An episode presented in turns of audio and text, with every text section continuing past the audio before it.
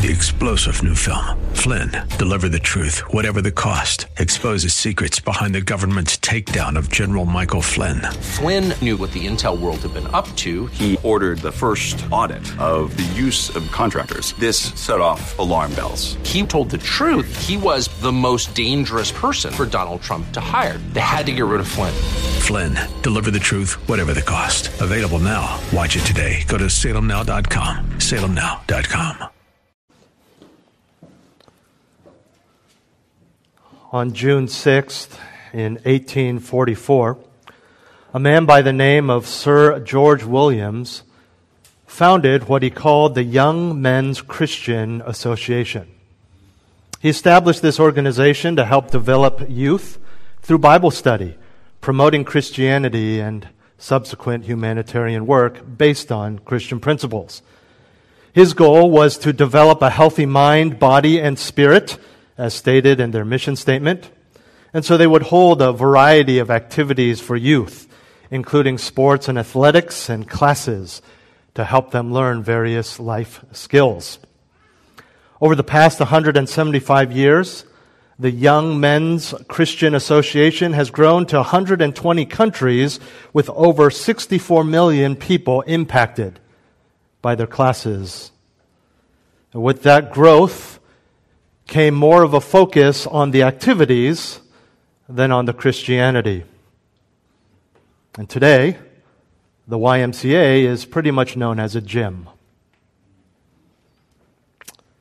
The C still stands for Christian, believe it or not, in today's age. And even in their mission statement and on their website, it still says that they are promoting Christian principles. Some of you are probably surprised if you are familiar with the YMCA or ever been a member or used their gym or gone to a class, that the C indeed stands for Christian. Because when you walk in there, though in the name is Christian, there's nothing Christian about it. There's nothing Christian about their classes. There's nothing Christian about their employees. To get so focused on going through the motions rather than the reason for those motions that you lose your depth of worship and your reverence for God is a common problem in Christian organizations, including the church. I can think of few practices within the church that are more prone to such numbing of the heart and mind than the Lord's Supper, known also as communion, the Lord's table. We go through the motions. We drink the juice, we eat the bread, we look around, awkward silence, fumble with the flap, and we forget what we're doing, why we're here. Perhaps we've never been taught. Perhaps some of you never knew. You just understood this as something you did at church, just like stand up, sit down, open your Bible, close it, listen, leave. But as we come to communion, not just today, but in our church on a monthly basis, we understand that there's something more to that. There's obviously a reason that we celebrate it. There's a reason that verses are read. There's a reason that at our church we take some time for you to repent, to get your heart right. There's a reason for it. And so perhaps as we've begun this study in 1 Corinthians 11 on communion, there's a nagging voice in your mind that says there's got to be something more to just, well, few extra minutes at church to drink this juice and eat this little piece of bread. So, what's the solution? What's the solution to not lose our depth of worship in communion? What's the solution to regain it? What's the solution to have it in the first place? For many things in the Christian life, but in particular in communion, even as stated by the Lord Himself, I believe the solution is easy. It is remember. Remember. Remember what it's all about. Remember its roots. Remember why it came to be. Remember what Jesus did. And this morning, I invite you to remember. To remember what communion is all about. I did not plan to preach this passage. I did not look through the schedule and plan it on a day that we would have communion, but clearly the Lord did. 1 Corinthians chapter 11, verses 23 through 26, if you would turn there with me. We've been looking at this passage. We started last week in a multi week series on the Lord's table. And if you're new to the concept, though people may use those terms for different reasons, for different contexts, for our context this morning, the Lord's table, the Lord's supper, communion all refer to the same thing. 1 Corinthians 11, 23 through 26. Paul writes, For I received from the Lord that which I also delivered to you, that the Lord Jesus in the night in which he was betrayed took bread. And when he had taken, or when he had given thanks rather, he broke it and said, This is my body, which is for you.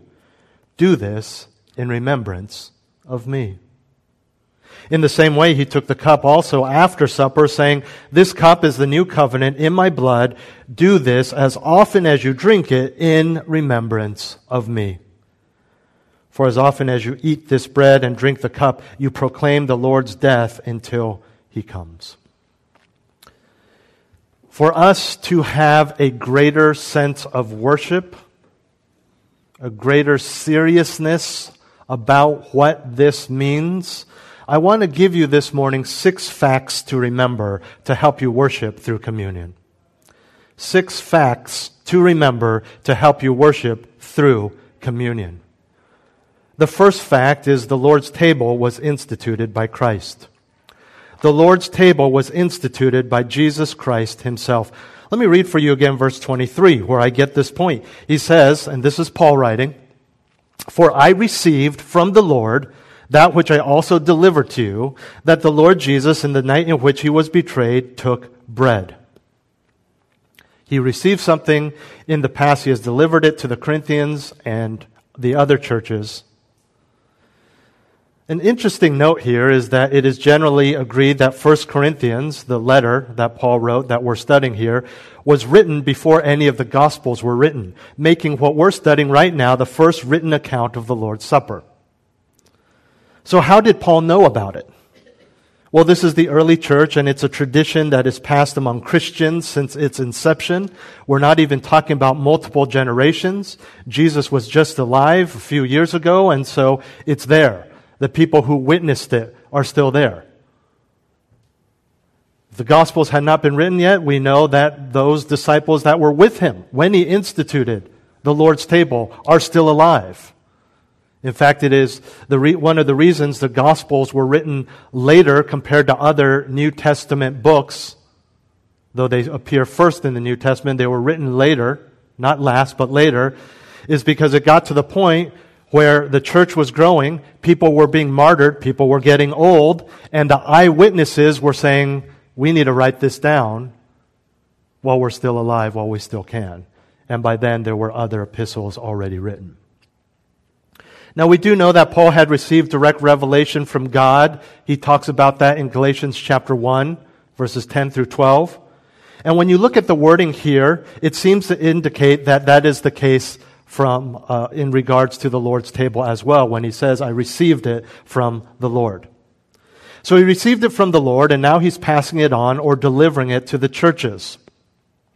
Both those words that he uses there, received and delivered, were technical terms in the Jewish culture, in other words, in Paul's mind, so how he would write, Paul's heritage, that referred to religious instruction or the transmission of important traditions.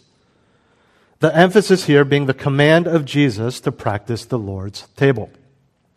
This is, of course, a familiar concept to us the passing of knowledge and practice from one person to another or one generation to the next. You receive from somebody, your teachers, your grandmother, your siblings, whoever, and then you pass it on. That's what Paul is saying he is doing from the Lord to him to the churches. And what's important here is that Jesus is the ultimate source of this tradition. Even if he is using uh, hyperbole in a sense and he just received this tradition ultimately from the Lord but directly from other people, we understand that Jesus is the source. He himself instituted the Lord's table. And we know that he's talking about this, specifically the Last Supper, the Passover meal he had with his disciples and where he instituted the Lord's table, because we are given a historical clue. Look at the verse. The night in which he was betrayed. We know what night that was. The Last Supper. It is the night that he was betrayed into the hands of the Jews by one of his disciples, Judas, the act of betrayal. Now, although it comes later in the text under this point, I want to stress that this was not just a fun thing to do, a good thing to do, a helpful thing to do, a suggested tradition. This was and is commanded by God. We see this in verse 24. Do this. And we see this in verse 25. Again, do this. It's an imperative in the Greek. It is a command. In other words, if you are a believer, it is a sin not to take the Lord's table. It is a sin to constantly reject it, to constantly not practice the Lord's table. It is a sin for churches to say, we don't practice this for whatever reason. It is commanded by God. There are times, of course, as we will see in the following coming weeks, that there are times where it is good for you to let the cup and the bread pass that time. That's not what we're talking about. That's a good thing to do. But if it's a habitual practice, it is sin. We are to do it. It's commanded. The fact to remember here to help us worship through communion is that this is from God. This is from the Lord Himself. We have the record of it in three of the Gospels the synoptics. And 2,000 years later, what a blessing it is to commemorate what Jesus did on the cross, to recite what he recited with that last Passover meal with the disciples for now, as we'll see. There will be more in the future. And for us to have a fuller understanding of what it is and what it represents. Remember, he said, This is my body, this is my blood. He's talking about the crucifixion, he's talking about the new covenant. The disciples had no idea what he was talking about. They had some idea, but they didn't have a full understanding of what was to happen in just a few hours. Peter even rebuked him. Remember this? And Jesus says, Get behind me, Satan. Wow. He had to die. And so we today have a fuller understanding than even those first participants who witnessed the institution of communion. To be able to look back and have the record for us in the Gospels of his betrayal, of his farce of a trial, of his crucifixion, of his resurrection, with historians filling in the blanks of what he would have endured physically, what the area would have looked like. And so we remember. We remember, first of all, that this is from the Lord. And like all commands, they are wonderful. They are good. They build us up. They help us. They draw us closer to Him. And this leads us to our second fact to remember to help you worship through communion. The Lord's table illustrates the sacrifice of Christ. The Lord's table illustrates the sacrifice of Christ. You understand this. You're familiar with this concept. Find this in the end of verse 23 and verse 24. I'll read all of 23 again. For I de- received from the Lord that which I also delivered to you, that the Lord Jesus, in the night in which he was betrayed, and here it is, took bread. And when he had given thanks, he broke it, the bread, and said, This is my body, which is for you. Do this in remembrance of me. So we have this picture of Jesus taking this bread and breaking it. It would have been a thin, flat cake of bread that everyone shared, still eaten in Israel today. Uh, it's, sometimes it's hard for us to picture because we buy our bread sliced for the most part, and you serve it already sliced, or everyone gets a roll. But you've probably been in restaurants where you kind of got to cut up that bread and share it with everyone. That's how it was back then, and in most of the world today, frankly. And he took that bread and he declared to his disciples and to the world and all of us that the bread represented his body. Now, there's a misconception among many that he was saying that in subsequent Lord's tables, in the practice of communion, that the bread becomes the actual body of Christ somehow. So you are eating somehow the physical body of Christ that has miraculously transformed. And we know that that's uh, just not true because we look at how he instituted it. We know that in the record he is saying this bread represents his body for the simple fact that he was standing right there and holding the bread and saying, This is my body, rather than doing something else and giving him, giving his disciples a physical piece of his body and saying, This is my body, as they all sit there aghast at what he just did. You can kind of, although it's heretical, you can kind of understand why people want that, but when you really think about it, it's gross. It does not become the actual body or blood, for that matter, of Jesus Christ. It's represented there. And we know that from, you know, if I said this, if I said this, if I was giving an analogy, and I wanted to share with you how my son threw something on the floor, and I said, So this is the toy he was holding. You know that it's not the actual toy. I'm just saying this represents the toy and, and what I'm talking about. It's the same thing there. I, I think you get this. I just want to be very clear because there are people who believe in what's called transubstantiation, that upon the priest's blessing the elements, it becomes the body and blood. That doesn't happen. So he took this piece of bread, not a literal, literal piece of his body, the same kind that they had been eating all night, the same kind that was at that very moment being digested in their stomachs. So, what is it that this bread represents? What is his body when he says that? We conventionally think, well, yes, it talks about his body being sacrificed on the cross. Hebrews 10:10 says, "We have been sanctified through the offering of the body of Jesus Christ." But in the Jewish mindset of the day, and the reason I keep bringing that up is because the context is going to tell us what those words meant. Just as if someone received a, a letter or even watched a YouTube video made in America, but they're in China or they're in France, they would have to say, well, in America, they do this for them to understand why there's ice in the cup or getting free refills or something like that. Those who've been to Europe understand what I'm saying. And so we go back and we understand that the Jewish mindset would have been what dictated how he used this word. And in that culture, in Paul's writings, the body represented more than just the physical body. This is more than he bled and died and his physical heart stopped beating, which is a big part of it, you understand. But they would understand back then for this to mean the whole person. For Jesus, this would mean the entirety of his incarnate life, his teaching, his ministry, his work, his earthly experiences. Now we understand all of that is sacrificed when the body dies. Everything that you are ends when you die. We're not talking about legacy here.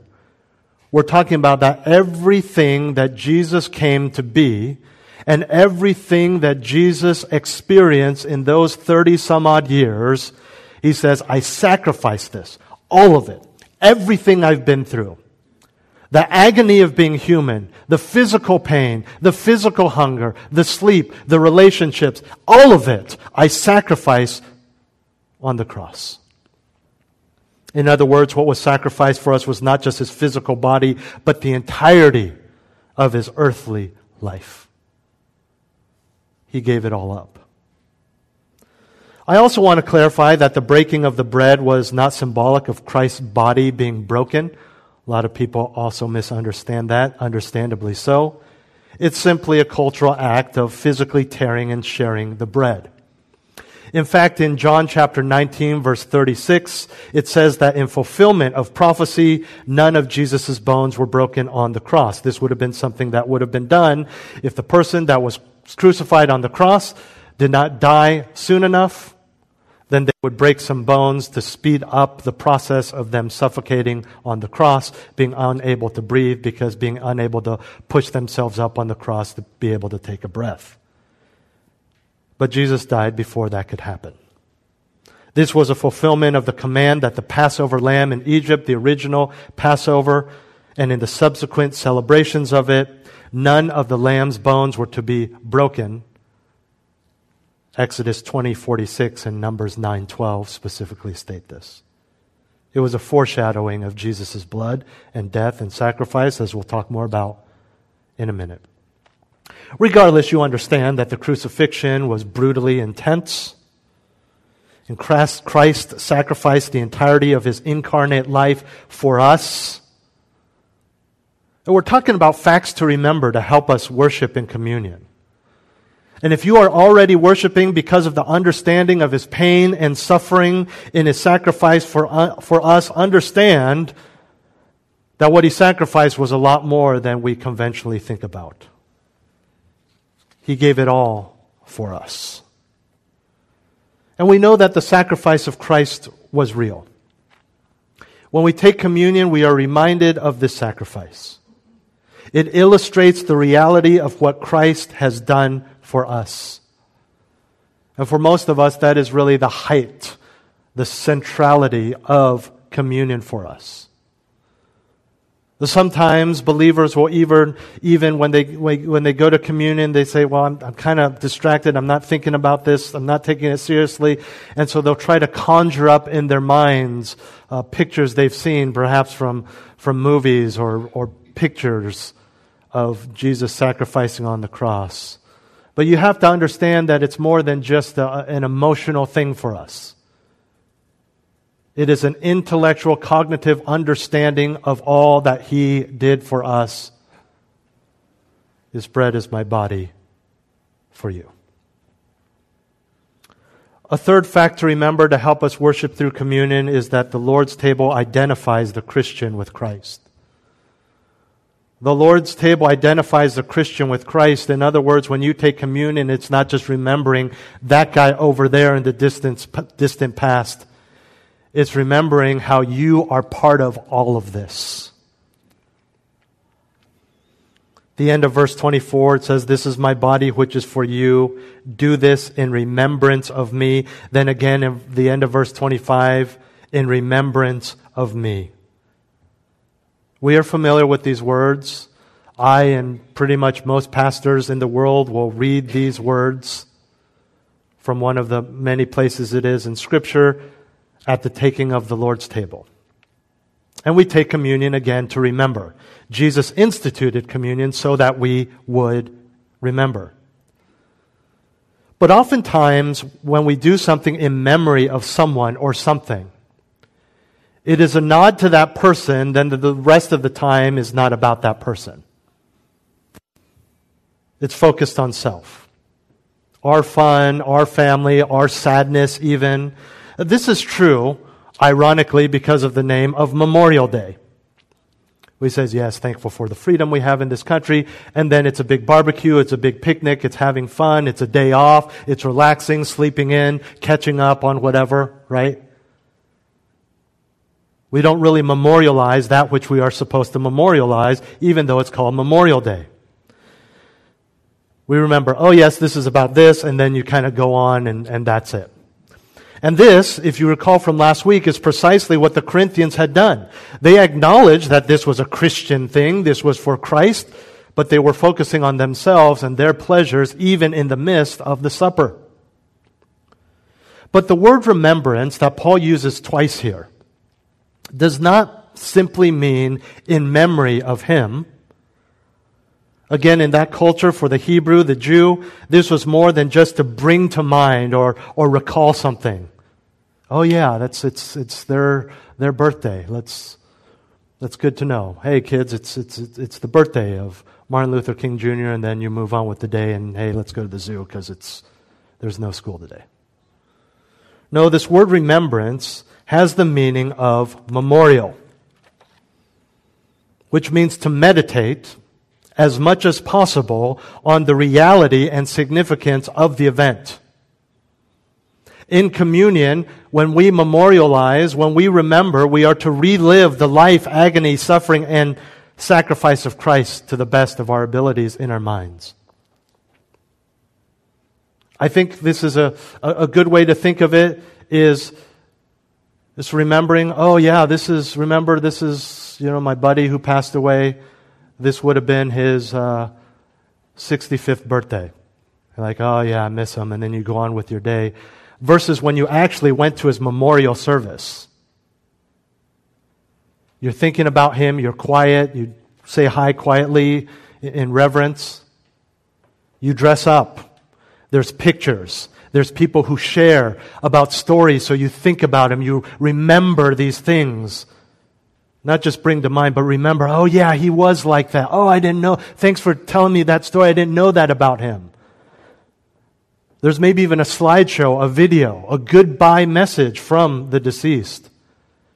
That's a memorial. That's what communion should be. Not just, oh yeah, oh, thank you, Lord, and then drink, eat, and that's it. We need to think deeply. We must memorialize what Jesus Christ has done for us in the true sense of a memorial because he died for us, but is alive. We are to eat the Lord's supper, supper in memorial of the salvation that is ours as a result of his death and resurrection. On a personal level, this point is what's going to help most of us worship through communion the most. To think deeply on what Christ has done, but not just that, to think deeply on what Christ has done for you. For you. We've all been to memorial services where we're just a guest. You never knew this coworker of your spouse. You're the spouse. Maybe a family member. I never knew my grandpa, but I'm here. So I'm a grandson, granddaughter. But this is for you. You know him, and you know what he did was for you. And this is to do more than just strike an emotional chord for you. It draws into the reality that we identify with Jesus Christ because of his death. You could say that we identify with his death. So, well, what does this look like? Well, some responses to this or some things to pursue to help you in your worship and proper practice of communion would be trust and gratitude. To know how much of your life you go through trusting God because He died for you. To be thankful for what He has done for you. As we'll see in a moment, you can also look ahead to eternity. To know that because He died for us, because He died for you, you will be in heaven. There is no fear of death. O sin, where is your victory? O death, where is your sting? I'll tell you where it was, where it is. On the cross, which we're memorializing, which ended up being a bad victory, anyways, because he rose from the dead. And he was victorious. How else can you take this remembrance and worship through communion, understand and realize. And remember, we're talking about thinking deeply. A lot of times we don't do this. We don't think deeply about our lives. Right? We think about the here and now. We think about this coming week, next weekend, the project due in a month. We don't think about the entirety of our lives. But we realize, we must realize, we can realize that the narrative of your entire life, and frankly, the narrative of the entire world and universe, has been reshaped by our identity with this event that is foundational to Christianity and defines the Christian story, story and has changed the world. It's more than just this. It's a world that has been changed and reshaped. Agree with them or not, you know what people are trying to do? When they protest in the streets, they're trying to reshape the narrative of the United States of America. And the reason they're getting, they're protesting bigger and more violent and getting mad is because they can't reshape it. You can't do it. Get a few bills passed. Maybe this store will do this. Maybe these people will start putting a sign on their door. But nothing has reshaped the entirety of the story of mankind not just our country, mankind, and your eternity than what we memorialize this morning in communion. Man, if that doesn't get you worshiping in that juice and that bread, I don't know what will. So, friends, remember. Remember. And as you sit there during communion and you take of the elements, wrestling with the flap on the cup or your mind wandering to the day's events, I want you to focus in this verse on one of the most powerful phrases in all of the Bible, and thus one of the most powerful phrases in all of the world. Look at the verse. The phrase is, for you. For you. He did this for you. This is why it is so important for the believer that, as I said earlier, it is sin to forsake it, but also why it is sin for the unbeliever to take it. More on that next week. But let's move on to our fourth fact to remember to help us worship through communion. The Lord's table initiated the new covenant. Talk about changing the world the Lord's table initiated the new covenant. Look at verse 25. In the same way, he took the cup also after supper, saying, This cup is the new covenant in my blood. Do this as often as you drink it in remembrance of me. This cup is the new covenant in my blood. What in the world does that mean? First, we are told that just as he took the bread, in the same way he took the cup. We're told after supper, Quite possible he did broke the bread and then they had the meal and then he took the cup. Doesn't matter uh, for our purposes. And while the bread illustrated his sacrifice, his body, the cup highlights the new covenant. This cup is the new covenant in my blood, he said. Same thing. It is a representation of his blood and not his actual blood that he was holding. But what does this mean? His blood is the new covenant. Obviously, he was looking forward to um, looking ahead, not looking forward like eagerly, looking forward knowing that his blood would be spilt quite soon. What does this mean? Remember back at that Last Supper, not to be confused with the Lord's Supper, at the Last Supper, the Passover meal with the disciples, disciples Jesus was eating the Passover meal. If you're not familiar, this was the once a year celebration of God's deliverance of Israel from Egypt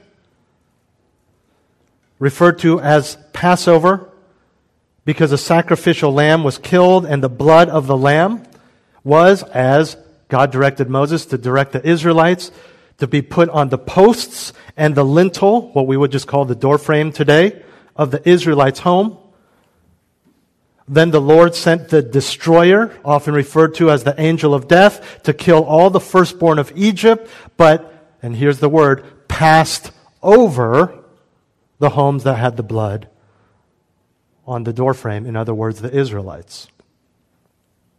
To put it quite simply, the blood of the Lamb had protected them from death.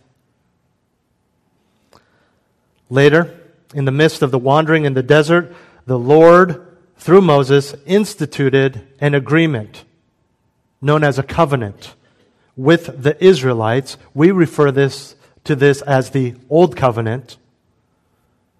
I want you to see it in your Bibles, Exodus 24, verses 4 through 8, where we learn about the ratifying of the old covenant. Exodus 24, verses 4 through 8. The key for our purposes this morning is verse 8, but I want to read the whole passage. 4 through 8, Exodus 24. Moses wrote down all the words of the Lord. Then he arose early in the morning and built an altar at the foot of the mountain with twelve pillars for the twelve tribes of Israel.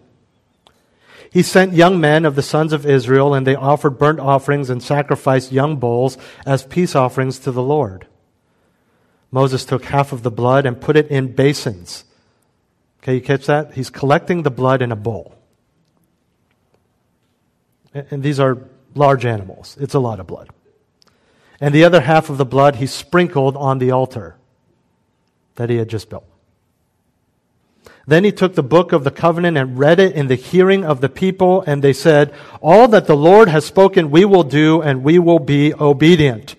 Verse 8 So Moses took the blood and sprinkled it on the people, and said, Behold, the blood of the covenant which the Lord has made with you in accordance with all these words. Okay, to be clear, the covenant, the agreement, the contract which the Lord has made with all of you. But it was ratified, it was sealed with blood. The covenant between God and his people was ratified with the shedding of blood. Do you see where we're going with this? The blood foreshadowed, typified, remember we talked about this a few weeks ago? Type. And also promised the blood of a final lamb that was to come, that lamb turned out to be a person, Jesus Christ.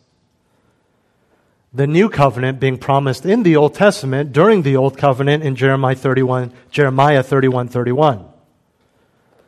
Fast forward to the Last Supper and the events that followed. Jesus declares that the cup represents the blood of the new covenant. The blood of the bulls in the basins, old covenant the blood of Jesus Christ, new covenant. Then hours later, he ratifies the new covenant with the shedding of blood on the cross, this time his own. And in so doing, from old covenant to new covenant, the Passover is transformed into the Lord's Supper. We don't do it just once a year. We do it more often than that. Varies church to church. We do it once a month here. But do you understand that all of that wonder, all of that beauty, all of that blood, we are celebrating what has taken the place of the Passover for the Israelites. Because of his blood and the faith that he has given us, if you are a believer, you could say that there is a day at the judgment seat where those who are being sent to eternal damnation, we will be passed over from that damnation because of the blood of the Lamb. The Lamb who incidentally had no bone broken. We know he was the one. We know it was him. The temporary protection of the specific individuals in Egypt became the promise of eternal salvation for all who believe. The blood of Christ, represented in the Lord's table, initiated the new covenant. So when we celebrate the Lord's table, we remember the reality of the new covenant that we can be saved though Gentile, the world can be saved though many are Gentile, and it's permanent. It, there's no temple to go to week after week, shedding blood over and over, knowing that it's not permanent, knowing that it's temporary, knowing that, you, know, I gotta save up because I gotta do this again because I know I'm gonna get angry. I know I'm gonna be impatient. I know I'm gonna be proud and I need to gonna offer that sin offering once again. Permanent. Done. It's not just a cup and a piece of wafer. It represents the new covenant. What, because of this cup and what it represents, the new covenant?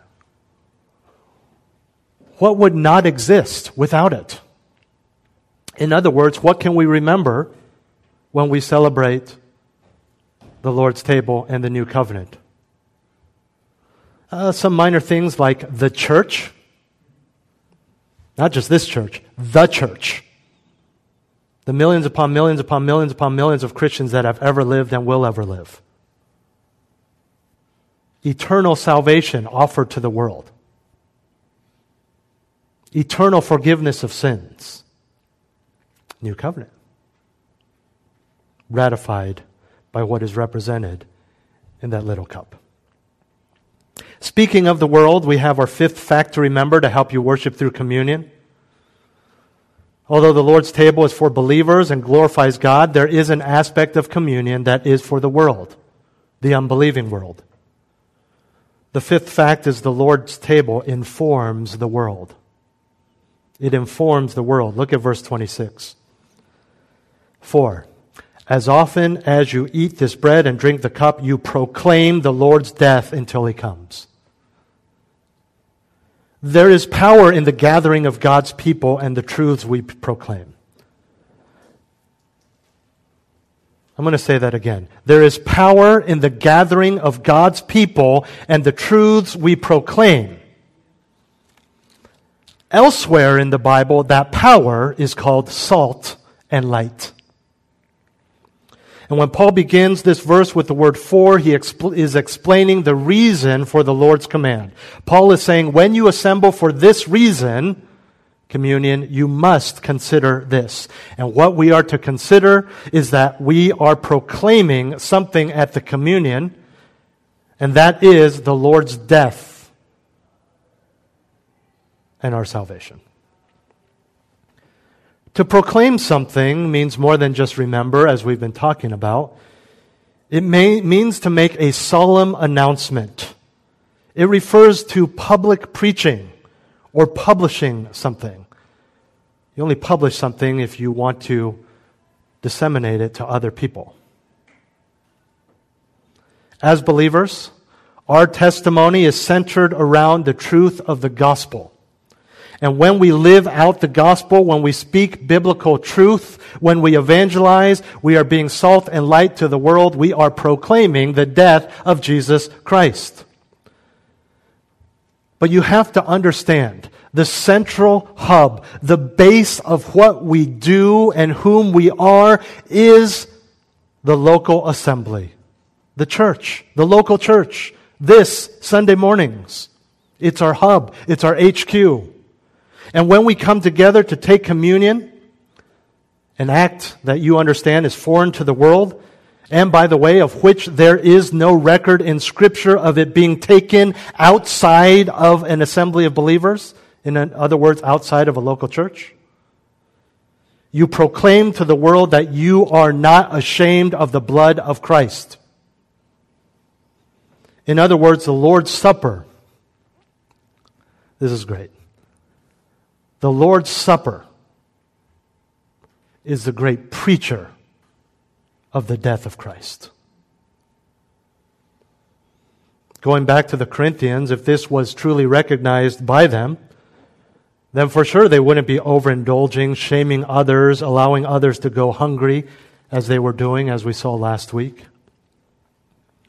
Similarly, with this truth recognized, we will not just go through the motions we will keep our minds from wandering or otherwise take communion lightly in any way. We do it the first Sunday of every month. We did it last week. We try to do our best to remind you the week before. And I know for many people, when they know communion is coming, that whole week is terrifying for them. Largely because of what we're going to see next week in taking communion in a worthy manner. And that Saturday and that Saturday night, they go to bed early. They get all prayed up. They reconcile. They confess. They repent because they understand the seriousness and the severity of all that we've been talking about. This is a big deal. And when we understand all of this, you'll understand why Paul goes on to say in the passage we're going to look at next week that if you do it in an unworthy manner, you're drinking judgment to yourself. You're eating extra judgment to yourself.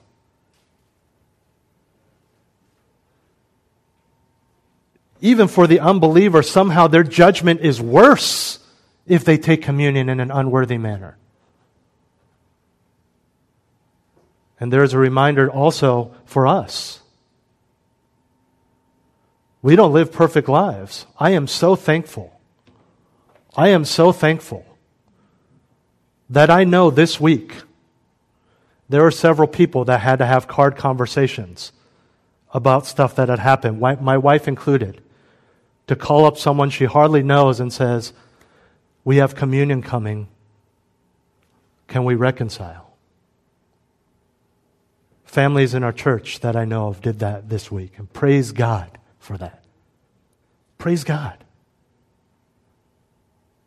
No matter how much you want to dig in your heels, no matter how much you want to fight, no matter how much you want to keep that argument going, the silent treatment, communion is bigger than that. It's more important. And what it symbolizes far outweighs any disagreements in your family or outside of your family or wherever. Any pleasures of sin, any struggles with impurity any fights with pride and anger. We cannot take communion lightly. We're talking about proclaiming. On a practical note, in today's church, we do this in private. No one's looking in. We're on a live stream right now, but chances are it's only other believers. So, where's the proclamation? We're still proclaiming. But the point is that what communion represents also represents what we are to be about. So every Sunday, but in particular this Sunday, because we're taking communion, does your life outside the church reflect the reality of what you proclaim inside the church? It's a rhetorical question because, in the sense that I want you to ponder that. I don't want you to yell out your answer. But I do want to give you a heads up. That is one of the questions for those of you who go to small group. Because you need to answer that question. Does your life outside the church, which may include the privacy of your own home, reflect the reality of what you proclaim inside the church on a weekly basis, but especially when you proclaim the death of Christ by taking communion. The table informs the world. Finally, the sixth fact to remember is the Lord's table indicates the Lord's return. The Lord's table indicates the Lord's return. Look at how he finishes this passage in verse 26 until he comes. Powerful promise. The Lord's table doesn't just look at the past, his sacrifice, or the present, our faith, but the future, the return of the Lord. In all three gospel accounts of the institution of the Lord's Supper, Jesus says that he will not drink this cup again until the kingdom of God arrives. And in Matthew's record, Jesus says, Drink it with you, speaking to the disciples. I think we often get distracted in the taking of the elements of the Lord's table because of the multitude of things that occupy our minds on a daily basis. Most of us remember a day where there are no distractions anywhere you go because no one can get a hold of you through your pocket. They leave a message on your answering machine. They mail you a letter, fax you a form, even emails. You couldn't check it on your phone. But now we got all these things going on. Life has gotten busier. There's so many things distracting us. We get distracted. Things occupy our minds every single day, every minute of every day. Some of you are tired right now because there are things going on in your head all night you couldn't sleep because of that work project, because of your sick uncle or whatever it may be. We have stuff going on. But like that upcoming vacation, but obviously so much more than that, we take communion in part to focus on and look forward to his return. You've done that. This is the busiest season of our company. But after that, we all get two weeks vacation. You keep you stress, you stress, you stress, you're like, ah, but that vacation with my wife and kids. Some of you might even print out a, a picture of the beach you're going to or a picture of Disneyland and put it on your cubicle. Oh, just gotta, gotta muscle through it. But yeah, it's coming. It's coming.